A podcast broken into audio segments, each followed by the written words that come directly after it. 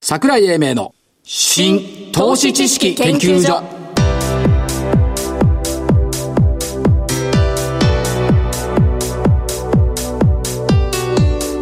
この番組は一般社団法人日本 IFA 協会の協力でお送りします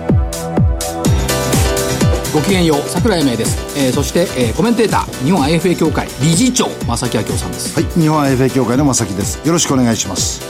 お願いしますなんか令和になってからえずっと暗いんですけど、黒くな明るいですね。私水曜日5番実況担当で唯一令和でプラ スの日そしかし西日が入るようになってきましたねこうのでスタすジねオも。だいぶね、ねいや西日はいいんですよ。西サはンいいセのットはいいんですよ。ホテル業界においてはサンセットなかったらダメなんですから。そうですよ。深いですね日経平均株価125円安はい。 2万1000これを62円ザラバ2万1000割り込む場面もあったんですけど、まあトランプ大統領って静かにしないかなあの人フいやしないですよ。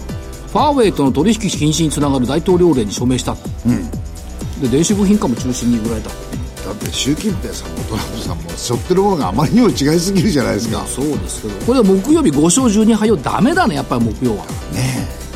明日は高いとえ。あまた西？あ今回のね今回西ダメだったじゃん違う今回の下げはちょっときついねきついですよ。福岡飛んでも上がんないもんねそうそうそうそう。本当に 重い。重いでこれは重いと思ったんですけど、で木曜の下落のアノマリーも続いているでしょはい。ところが明日はね、株高の得意日だ、ああ。またこれにかけてみうる。んあのー連休以降決算発表を見て下げていた時期が結構あって、はい。それが下げ止まったのが5月の17日っていうのが過去多いんですね、21世紀に入ってから、なるほどだからまあ明日の株 安株じゃない株高の得意日で、えーこらえるかどうか、しかも我々ほら諏訪湖に行くからあ れあれ北か北ですよ西じゃないですよああでままああちょっと北西かなただね細かいことに気になる小分からいくとですね、大引け間際にね今日3000億円以上の商い多分してるんですよなるほどはいで引け際20円ぐらい戻して終わったので、うんそう140円ぐらいだったんですそもんうねそうだから引け際の商いっていうのは悪くないかなうんっていうふうに感じていますんで、はい金曜日に期待金曜日に期待したいですね金曜日は比較的いいんですよ金ね曜日賢し賢しですよ月金ねがいいんでその意味ではあ良くなってきてるんじゃないかというふうに思っています、はい未来投資会議っていうのが始まってきましたね昨日なかなかやってましたねなかなかなかなかもやってないいやよなかなかのご飯食べてたいやご飯食べてたのは 違う違う違う昨日はあのいろんな宴会とか行ってそうたくさん行ってましたよ最後なんか末信さんっていう東海大の先生と食事2時間もしてたんですですねこれ長州罰だからあそうなんですかこの方もそうなんかね岸岸信介宅の近くに住んでたんだっておおだから昔から安倍さんと仲いいってあなるほどなるほ割とね最近長州の人とお会いになることが長州が山口県の人とね、はいお会いになることがお多いなという感じがしてますそうそうじゃない未来投資会議中身で中身えーっと第4次産業革命を最大限に生かしっていうのが出てきましたし、えーなんかねオープンイノベーションとかね横文字が多いんだけどでもなんかやる気を感じるように思うんですがこれは気のせいでしょうかどいろいろと各大各方面の大臣に指示してるんでしょそうそう指示も具体的にやれっていう感支じ持でもしてるしね、だからね、今回のトランプ大統領の発言以降の株安っていうのは、多分来週 GDP 発表になるけど、よくないんですよね、よくないでしょこれね、連続下落記録って7日で止まりましたけど、はい8日続落もししてたら、はいリーマンショックの時以来なの、またリーマンうん、9日続落っていうのが2010 2009年、まさかそれでもって消費増税云々なんていうところに行くんじゃないでしょうあねのね、続落記録だけだからいく とね、2009年あの7月13日の9連敗に次ぐ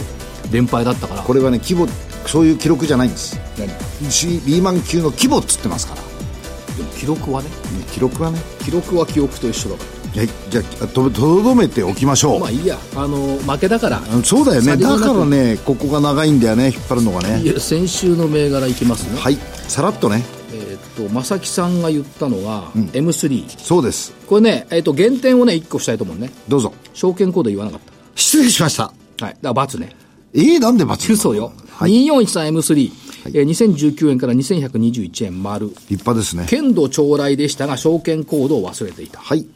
それから、だからうだん 100%, 100%の貸しだよね、アラップ、うん3189、せっかく27日に手伝いに行ったのにな。ね719円から654円×はい3837アドソル日清1689円から1600飛び6円×、ずいぶん下がったな、つなぐグループ612円から580円×、唯一丸だったのは ETS 温めただけありましたねい。や電線はすごいねやっぱり古川電工なんかね電線いいらしいよ、ということとおー大型設備の変電所の建設工事とかね受注してきてますから597円から600トン円はい。これだけ丸いいですまさみねさ。んの勝ちこの番号言わなかったから別れはいええええまあ何でもいいですよ。えどはういぞ。どうぞ。はい。えっ、と、今日は2銘柄。あの、決算発表が、えー目白押しじゃないですか。はいで、新聞の相場欄見てて、ここでもって変化が出てきたなと思うものをちょっと2つ選びました。はいえっ、と、オールドファッションです。2つとも。えー日清製粉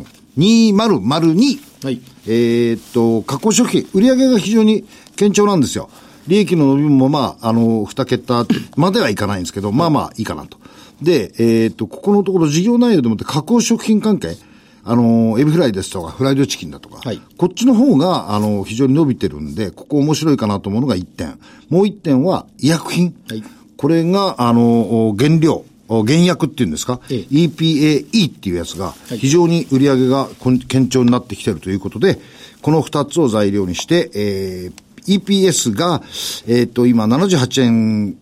42銭ぐらいかな。で、PR が32倍。ちょっと割高かもしれないんですが、この成長性を見て、えー日清製粉グループ2002、もう一個、それって皇太后の実家のあれでしょうよ。おっしゃる通りなんです。はい。そうなんです。が金か4118。はい、金越し科学ね。金、うんこれも古いですよね。だけど、ここも昭和電工までとは言わないですけど、だいぶ体質変わってるみたいで、収益力もついてきてます。で、えー特にここの中の売り上げが非常にえー堅調に伸びる。それから、営業利益、経常ともに2桁の伸びを予想しているということで、ここのところをおしたいと思います。特にこの中でもって、あの、成分解、あの、性ポリマー。はいあのー今、えー公害で問題になってるじゃないですか。こちらの方の採用がかなり膨らんできてくるだろうと。FDA の承認にとって、欧州委員会の審査の最終フェーズに入ったと、はいい、うことなんで、ここに期待しておくと思います。有名だね。はい、そうです。えーっと、時間がないんで、2931ユーグレナ。はい。新内は忘れた頃にやってくる。はいはいはい。 GMO ペパポ3633。これはね、令和の時代の銘柄だね。お面白いことにチャレンジするって言ってスタートして、面白いサービスを作るっていう、これ令和の銘柄と思ったんで、GMO ペパポ。はいそれから、さっき業績発表見てて、相模ゴム5194。おうえー売上高が5.5%増かな、えーっと営業利益が7%増かな、純利益が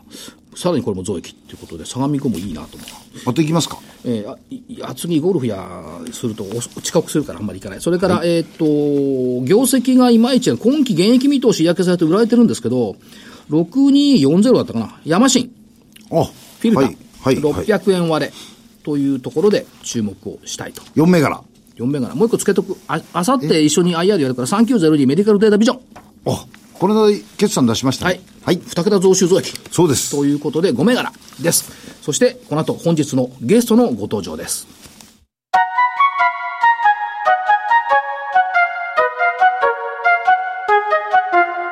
桜井英明の新投資知識研究所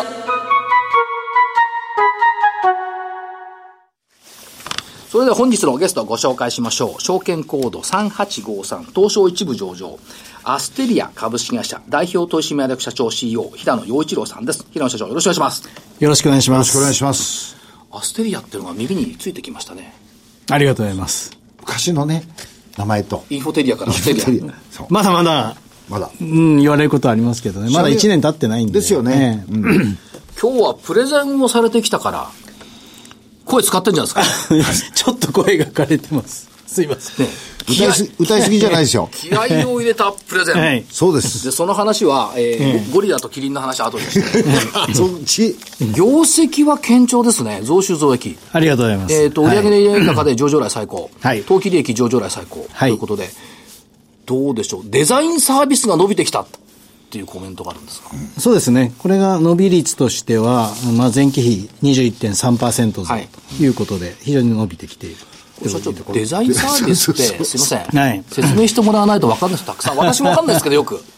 デザインサービス。はい。あの、今、企業がいわゆるデジタルトランスフォーメーションといって、いろんなもう事業そのものをデジタルに乗せていくとはいはいいうときに、やはりデザインが必要なんですよ。ええええどういうふうにするかって、はいそのグローバっていうか全体的なデザインが必要で、それを、えー提供するというものです。以前だとこういうものっていうのは、あの、経営戦略のコンサルティング。はい例えば、ボストンコンサルティングだとか、はいもしくはマッキンゼーというところはトータルで提供してたんですけど、そこに今デジタル化っていうところで言うと、やっぱりこの、そこに必要なファイルだとか、もしくはその、デジタルデザインだとか、もしくはアプリのプロトタイプだとか、ええこういうのは必要なんですね。はいほうほうそうするのはもううちの得意とするところなんで、そこのデジタル化というところの、まあ、経営コンサルというものに特化してはい提供して、まあ、特にデジタルっていうあ、デザインというところは特徴的なので、ええデザインサービスと呼んでいます。主な顧客はアメリカおよび EU の企業とこうコメントされてますがそうですね、ええあのまあ、出しているところでは、例えばアメリカだと T モバイルはい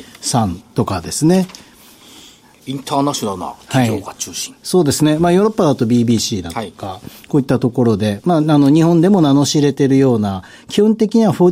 14500に入るような企業をターゲットとしています。それからアステリアはアステリアワープの導入者数7783社に増加、はい堅調に増えてるということです増えてますね、はいえーしっかりと増えてきてます。まあ、あの、1万というのがだいぶこう見えてきている。見えてきました、ハンドブックも1500件以上1500件突破しました。ですよね、はい。だからやっぱりあのソフトって作るとき時間かかりますけど入ってくるとやっぱりスピード感出てくると、そうですね、はいあの要は作ったものをそのまんま多くの企業に導入してもらうので、はい要は原価が大してかか らずに、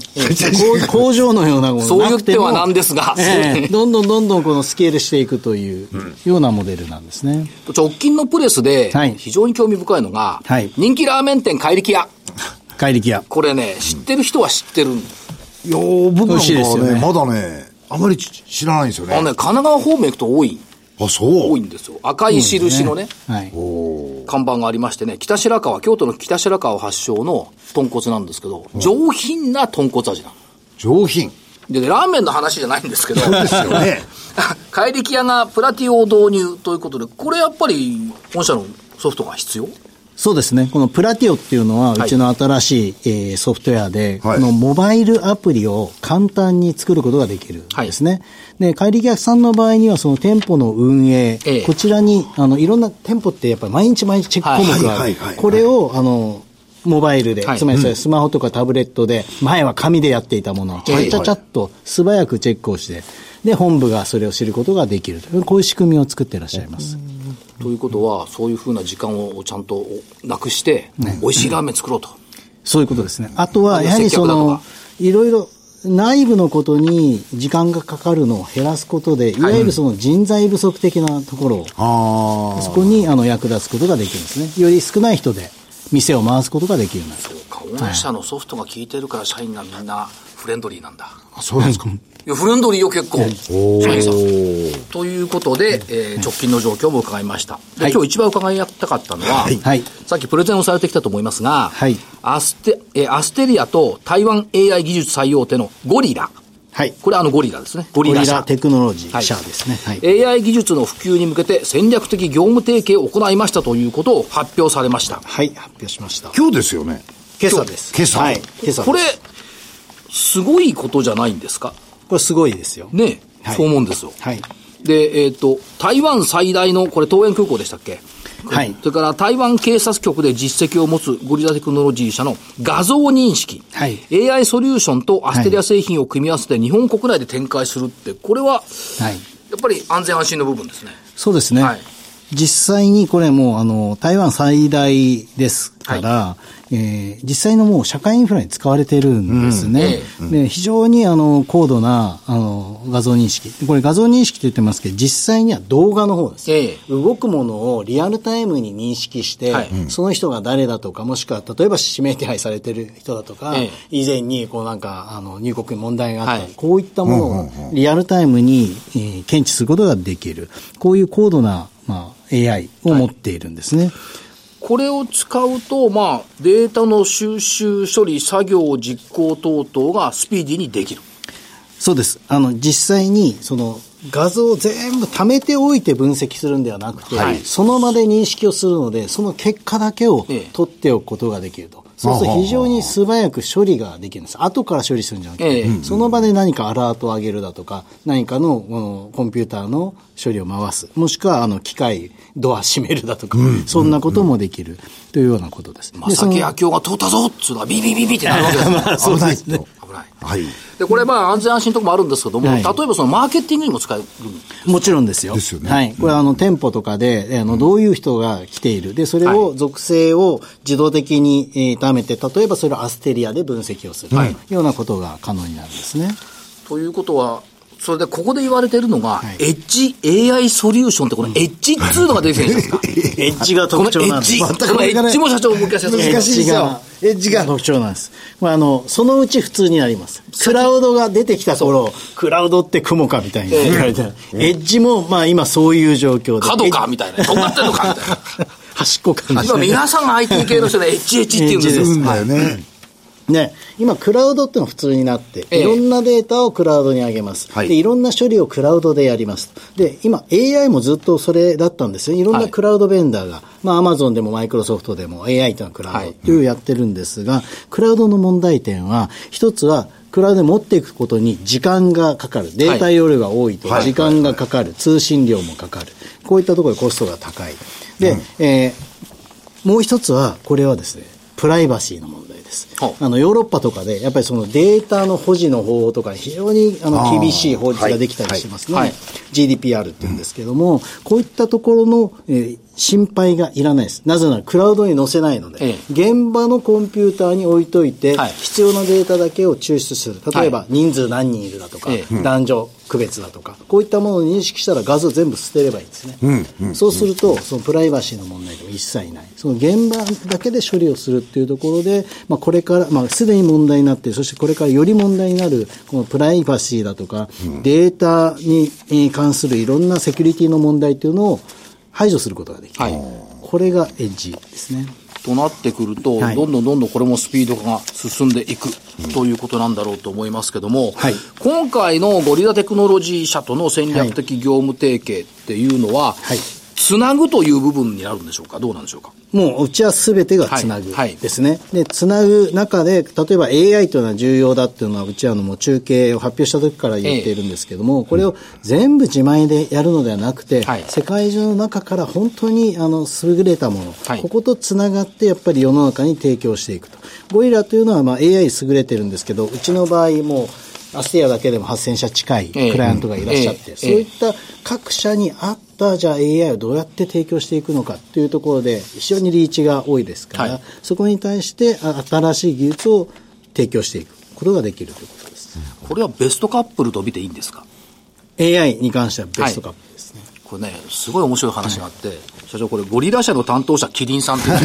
ですよそれ冗談でしょいや本当は来てるのよ。ええうちのあの担当の方はキリンさんっていうんですだねからねゴリラ社のキリンさんから電話ですっていうおうまらあ。しいですね。これねあのニックネームじゃないんですよ本当にキリンさんっていうんですあ、もっとも、これ台湾の会社ですよ台ね。湾の会社です、はいですから、ありえますね。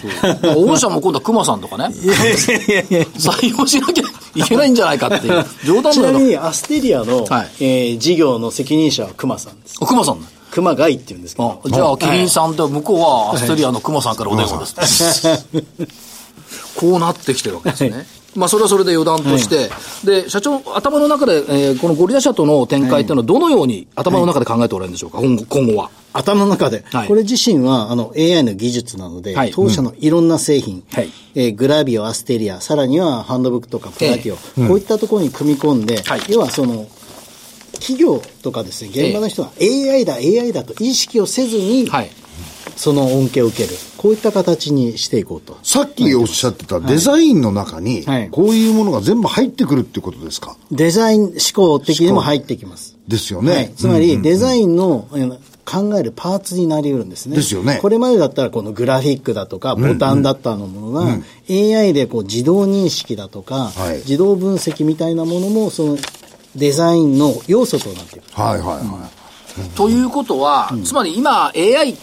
ていうのは、いみんながこう意識してるじゃないですか、これは AI だ。はい。そういうことね、です。それを意識しないで、当たり前に AI がなってくるためはに、い今回の提携があると考えていいですか。そうですね。うちの製品をそういう形であのどんどんどんどん進化させていく元になるということと、まあ、AI を意識するっていう部分では、やはりあの今の画像認識だとか映像認識、はいこれをあのより普及させていくということですね。私たちの場合、パッケージ、要ははい出来合いのものなので、い今 AI というと、まあ、非常にお金かかるわけです、はいはい技術をアピールされてますけど、個別に構築するんですね。そうではなくて、買ってきてすぐに使える、設定するだけで使える。こういったものを提供して、本当に、まあ、最近あの、AI の民主化っていうええ企業が多いんですけども、はいこれですね、民主化って言ってもいちいち作んなきゃいけないと大変で、はいまあ、うちも、うちは本当にあの誰でもいつでも使えるは AI いというものを提供していこうとしています。ということは、まあ、IoT にしても AI にしても、意識しないで当たり前になってくる。つまり、スマホって最初の頃意識して使ってたじゃないですか。はい今当たり前です。当たり前ですそよねうそういいううことです世代の先駆けってことですそうね。いうことですね。で、えっ、と、通信、それから個人情報のセキュリティ、この辺をクリアしていくということです。そうですね。もうエッジの特徴として、そこが非常に重要になってきまこす。れ目標がすごいんですよ。I- AI オンエッジで、一般企業、店舗、学校に AI の恩恵をもたらそうはい。と、さっきプレゼンされたんですか。そうですね。いや、だから AI もええ IoT もですね、はいまあ、特にあのこの株式市場とか結構騒がれたんですけど、ええはいここ数年。はい実際にじゃあ、オフィスの中入ってますかとか、店舗の中入ってますかとか、はい学校で使われてますかっていうと、使われてないです。えだから、そこ本当にパソコンが、もしくはスマホが普及したように、はい AI とか IoT も、表にはあんまり出てこなくても、ちゃんと役に立つところまで持っていこう、いなるほどそれをできるのが私たちのそのソフトウェアですね。これパッケージなんで、もう何千社、何万社、はい何億社売れたっていいわけですよ。すぐに対応できる。すぐに対応できます。これじゃあ、一つの大きな柱に育つ可能性があるということですね。えー支える柱になりますね。支える柱はい。大きいですね。もちろん。 だから社長声変えちゃったんだ。力説したから。そうかもしれないです。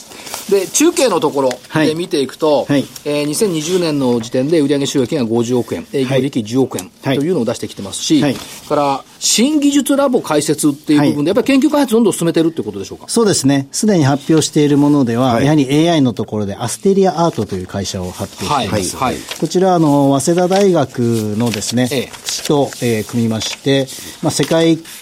て、世界的に、まあ、先端を行く AI とはいいうものを研究開発する子会社はいになります。アートとかデザインとかなんとなく、はい。い IT と違うような感じがするんですが、やっぱりそこに行くわけですね。や、アートは略称です。アーティフィシャル・リコギニション・テクノロジーの略ですね。芸術じゃないんですね。まあ、芸術的な要素も含むんですけども、うんアステリアアーティフィカルリコギニ、リリコギニ、リコギニションテクノロジー。もう認識技術というのはこの今の AI の根本なんですよ、ディープラーニングだとかマシンラーニングとか言われてますけどそういうことなんですね AI というとこう非常にふわっとしていて、ええ人間のこの知の代替になるようなものっていうのがなるんですけど今はい言われてる AI はこれはもう認識技術そうか、そうするとゴリラ社っていうのはベストパートナーになるっていうのは分かりますね。そうですね、で、御社の製品とか企業に AI を生かす研究開発をやっているのがアステリアアート。そういうことです、はいで、ここが頑張ってくれると、実務的に製品ももっともっと出てくる。もっと増えてきますね。ですねゴリラのそのインテグレーションですね。はい組み合わせとかももっとパターンが増えてきますし、さらに、えー使、生かすこうケースですね。はいえグラビオと、これ HUI と称してますけども、AI を乗っけたグラビオみたいな形が出ーてこくれる。をこうガッチャンコしたような。で、そうするとセンサーつければ何でもできちゃうって話ですね。そうで すね。あの、そのセンサーがまた、またあの、やや重こしい要で、はいセンサーというと今皆さんハードウェアのことばっかり意識するんですけど、ええこの AI で何をやってるかというと、ソフトウェアセンサーなんですよ。はい。ソフトウェアセンサー。ソフトウェアセンサー。これまた難しい。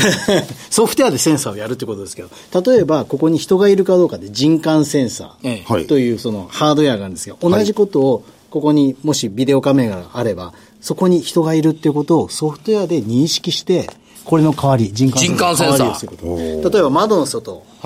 映して、これが晴れてる、曇ってる。で、いろんな状況で、例えば季節が春だとか、夏だとか、はいそういうことを情報として出す。単なる画像じゃなくてですね、こういうことができるのがソフトウェアセンサーなんです。様々なセンサーの代わりをソフトウェアでして、さらにこれソフトウェアというのはプログラミングができますから、はいはい融通度が高いし、進化もしていくと、はいこういうソフトウェアセンサーというものを私たちは提唱しています。つまりこのセンサーが、センサーば、 うんシャレにならない。センサーが、いいろんなものが出てくれば、AI はより高度化できるってことです。コードができます。これはデータが多く、かついろんなケースに適用できるデータがあるっていうことが大事なんですよね。この今の、えー今のディープラーニング、マシンラーニングというのはデータがもう命なんです。ということは、御社のこの技術がどんどん普及することによって、我々の生活はより便利になるそうしたい。ということですね。で、えーその今第一歩を踏み始めた、まあ第二歩ぐらいになってますけども、はいという段階にいると見ていいんでしょうか。そうですね。まあ私たちが、えーグラビオというのを出しまして、はいはいで、今回の提携で、まあ、大きく進化をすると考えています。で、社長、世界市場も共に開拓していくぜ、ゴリラととこうなってますけども、はいそういう方向ですか。そうですね、まあ、今回、日本が最初ですけれども、はいこの組み合わせでやって、それを成功させて、同じモデルを世界的に、すでにゴリラは9カ国に展開してますそうですね、多いんですね。はい。えーこちらのパートナーにも展開していこうという話です。ということは、令和になってゴリラが出てきたアステ リア。こういう、こういう感じ一緒になった。一緒になった。そゴリラとクマが一緒になった。そうということですけども、えー牛さんはいないですか牛 クマはほら、ベアだから。今度牛、牛さんを見つけてもらって。そうですでもねう。キリンも首が長いから高値が高いかもしれないね。そうです。ということで、しゃれてる場合じゃないんで、平野社長、はいメッセージを一言お願いします。はい、えー今回ですね、あの、決算を発表させていただきまして、えーこれは、あの、中期経営計画の第1年度になりますけども、えー売上そして特にあの、利益はですね、えー計画を大きく上回るというような、あの、非常に良い第1年度を終え終えることができました。それから、打ち手としても中継にのっとって、えー投資会社ですね、テキサスの投資会社、それからえー AI の専門会社、そして今日発表したこういった外との提携ですね、世界中からいい技術、人というものをどんどんあの組み合わせていって、えー中継、さらにはそれ以上を目指すというところをしっかり、えーし締めることができた第1年度だと考えておりますので、えー第2年度、第3年度、あのぜひご期待いただきたいと思います。えー、平野社長、ありがとうございました。本日のゲスト、証券コード3853、東証一部上場、アステリア株式会社、代表取締役社長 CEO、平野陽一郎さんでした。ありがとうございました。ありがとうございました。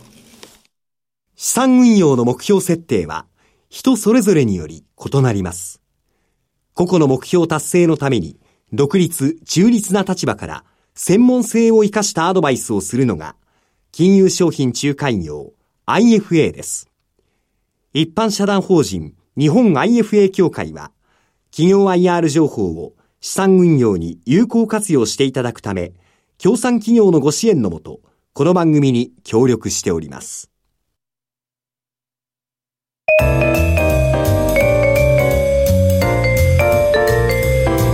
桜井英明の新投資知識研究所